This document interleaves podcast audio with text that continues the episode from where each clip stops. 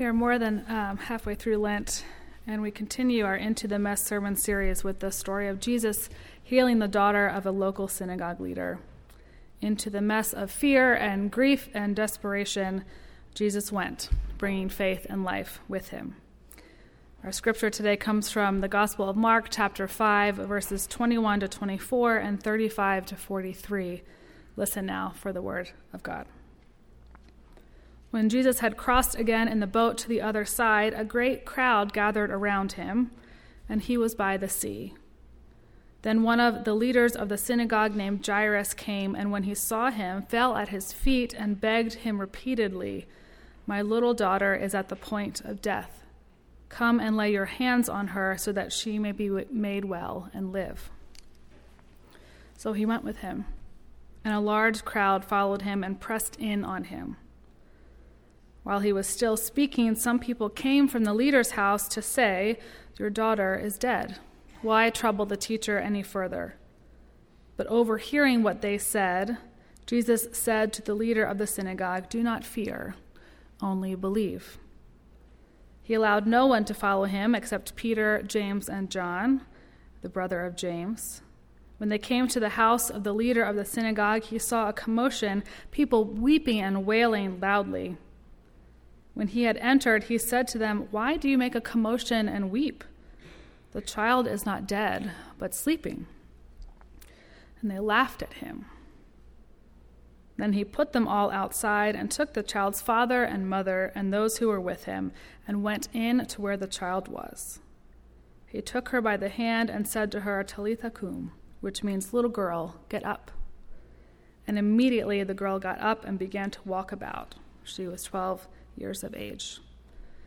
At this, they were overcome with amazement. This is the word of the Lord. Thanks, Thanks be to God. Please pray with me.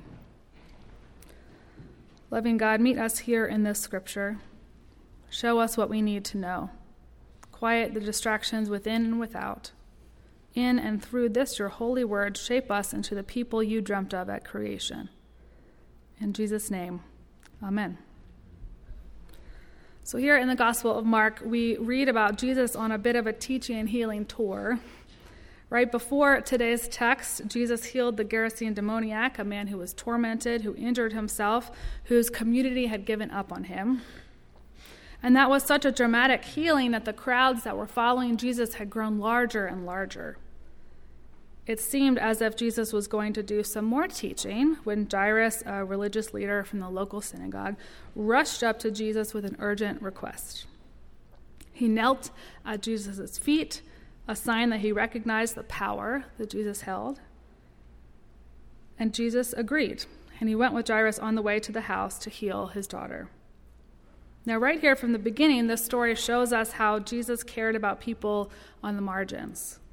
In a more overtly patriarchal society, it would have made more sense to the crowd if Jairus had begged for Jesus' help for his only son, but his only daughter Daughters were sometimes seen as burdens rather than beloved.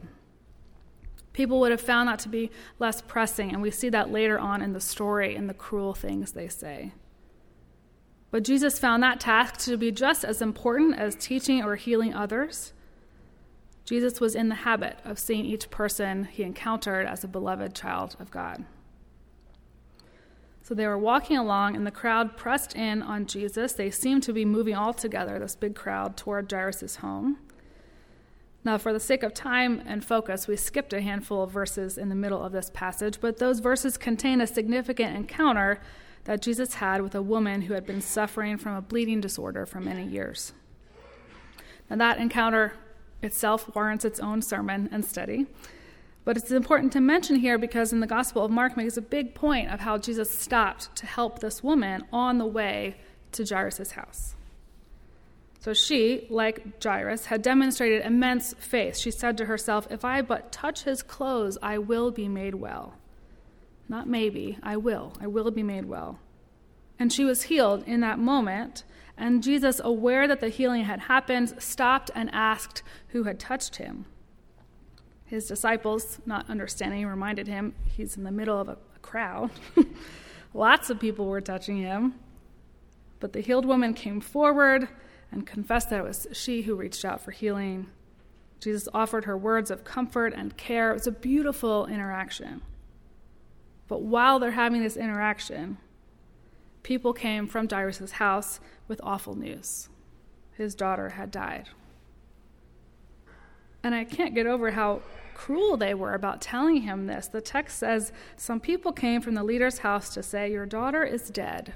Why trouble the teacher any further? Why trouble the teacher any further? But pay attention to what Jesus did. He didn't even address those people who brought the news, he spoke directly to Jairus. But overhearing what they said, Jesus said to the leader of the synagogue, Do not fear, only believe. So they kept going. They arrived at the house, and when Jesus saw the mourners wailing, he asked them, Why are you weeping? The girl is not dead, she's just sleeping. And more cruelty ensued. They laughed at him. Laughed. Again, Jesus didn't get distracted or mixed up in their nonsense. He put them out of the house and took the girl's parents and a few disciples to where the child was lying. We can imagine the gentleness with which Jesus took her hand. And then he said, Little girl, get up. And then, just like the woman in the crowd, the little girl was made well. And those present were overwhelmed with amazement and joy. We're going to spend some time today viewing this story through the eyes of Jairus. He was desperate for help. Clearly, he loved his daughter, and his world had been turned upside down by her sudden and severe illness. And in that moment, all of his social status, all of his resources could not help him.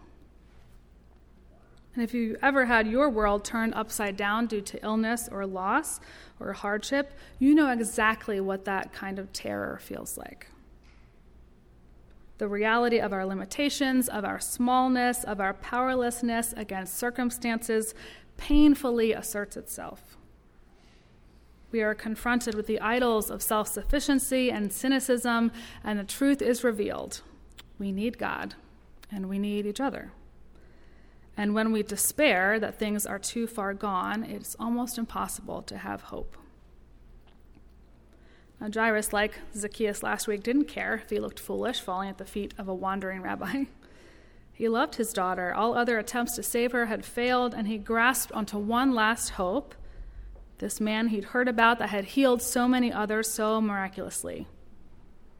He displayed both his hope and his faith, his trust that this man, this Jesus, could help him. He pleaded with Jesus, and Jesus agreed to help. His prayer was seemingly answered. Now, can you imagine what Jairus felt when he saw Jesus stop to speak to the woman in the crowd? Fear, anxiety. Should he say something or be quiet? The woman had been ill for years but wasn't dying. His daughter was about to die at any moment. Couldn't Jesus just wait just a couple more minutes and then loop back with her? We don't have a record of Jairus' words or his body language in this moment, but we can infer from what happened next. Jesus could see the fear and shock on his face, and perhaps he did worry that he was troubling or bothering Jesus. Perhaps Jairus' last hope was gone. But Jesus spoke to Jairus and said, Do not fear, only believe. When we are in crisis, when our souls are weary and we try and lean on self sufficiency, things get worse fairly quickly. We get to thinking that we are too much of a bother, too much of a burden, that no one would want or even tolerate us and our needs that so painfully expose our weakness. And what's more, that voice is not only internal. Culturally, we hear that all the time. Don't bother so and so, they're busy. Or worse from the person that we hope will help us yeah sorry it's not it's not a good time right now. Our fear takes over and it's all we can see or think or feel. But what did jesus say to jairus? Do not fear only believe. In other words do not be afraid trust me and those words seem to reassure Jairus because we read that they continued on to the house to see his daughter And when Jesus made his fairly absurd claim that the girl wasn't dead but only sleeping, those people laughed at him. And I imagine they thought, how ridiculous. Yeah, this man probably healed people, but no human is more powerful than death, right? Jairus might have been afraid, the mourners might have callously laughed, but Jesus was confident. Jesus had enough faith for him and the girl's parents and all those who doubted. None of it stopped Jesus from doing what he came there to do. And I wonder how often have you felt a hope about someone or something or yourself that seems absurd, completely unlikely, but you long for it anyway? Many of us carry around in our heads the callousness showed by those who laughed at Jesus. Perhaps you know what it feels like to inwardly laugh at a hope that you feel. But here's the thing this story shows us how Jesus did not think that any of these people were burdens or bothersome. Not Jairus' daughter, not her parents, not the woman in the crowd seeking healing. On the contrary, Jesus was tender, gentle. Imagine that. Imagine his smile when both the woman and the crowd and the little girl were clearly made well and whole. They were not a burden, they were not a bother, they were beloved. Even more, this story shows us the lengths to which Jesus will go to heal and bring new life. In the face of absurd, unlikely hope, Jesus both has himself and gives to others a kind of faith, a kind of trust that others find laughable. A sense of faith, a sense of trust, a sense of confidence that's not fazed by anything not crowds, not fear, not cruelty, not even death. This story is what the love of Christ looks like, that Paul wrote to the Romans, the love that nothing can separate us from the love of God in Christ Jesus. That's what this looks like. No matter how much you cling to a sense of self sufficiency, no matter how afraid you are, no matter how absurd the hope is, no matter how far gone things seem, Jesus will find his way to you. He is waiting through all of the cruelty and the brokenness to get to you, to take your hand and raise you up from whatever death you're experiencing into new life. And so I wonder where in your life you could ask for help. I wonder if whatever in your life feels like too much of a mess, too much of a burden, too much of a bother, if you could pray to sense Jesus' presence alongside you. Can you bring that absurd hope into prayer? Jesus sees your fear, he sees your pain, and he's already beside you, offering new life and peace beyond understanding. But we can pray to sense that, to be made aware of that. And if you're ready for even more of a challenge, you can ask someone else to help you. Can you let a trusted friend or another church member show up for you? This is way harder than it looks. But on the other side of all that vulnerability is relief and love and healing. Now, maybe this story is still a little hard to process. After all, unfortunately, loved ones coming back to life is not really a thing that we experience today, at least not literally. And I think so often this love of God that is so life giving, life changing, that reminds us of how we're not a burden, that we're not a bother, that it shows up in small things, in small acts of love that actually feel pretty big. And I want to close with a brief story about a time I experienced this in a really powerful way. The first few weeks after I gave birth to my son in 2019 were particularly intense, as they are for all new parents. Uh, my body was healing. My husband was working retail schedule. The holidays were approaching. Feeding the baby was excruciating. I was experiencing some depression and anxiety, and caring for the baby and our dogs was constantly overwhelming. Now, a little idiosyncratic thing about me one of the things that makes me feel less anxious is a freshly vacuumed floor. I don't know what it's about, but there it is. It just makes me feel a little bit better about life in general. And so there was one day when my husband was at work, and a dear friend, her husband and her daughter, uh, came over, both to meet the baby, but also to do whatever I needed help with. Uh, their daughter let the dogs out and played with them, which was great because they had been wanting that. My friend's husband started tidying the kitchen and put away the food that they had brought. And I sat down to try and nurse, and I was so deeply aware of my limitations in that moment the fatigue and the pain, not feeling like myself, the overwhelm and the worry. It was, it was just too much. I needed help. I had asked for help, but in the moment, I got really afraid. I didn't want to be a bother, I didn't want to be a burden. And at that moment, I looked up and I saw my friend begin to vacuum the floor. I was so grateful. I was moved to tears. Now, let's be real. There's a lot of things in this world that move me to tears on a regular basis. But the relief and that sense of being cared for in that moment, through that very small and simple act, it was so palpable. It was so real. It was such a small thing, but it was so impactful.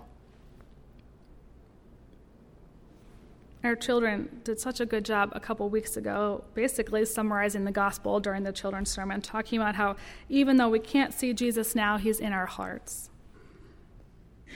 And Jesus is in our hearts, and praying to feel that, to know that, to trust that, those are good prayers to pray. And Jesus also shows up in our lives in tangible ways through the love and actions of other people. You are Jesus' hands and feet in the world. The way that you show up for people matters. When people show up for you, that is Christ showing up for you. Those things make love visible and tangible. It makes love feel a bit more real. And so when others care for you, when they come and vacuum your floors, when they come and care for you when you're sick or heartbroken or injured, Jesus is showing up for you in and through them. Jesus is showing you that you're not a burden, you're not a bother, you are beloved. What a gift. Amen.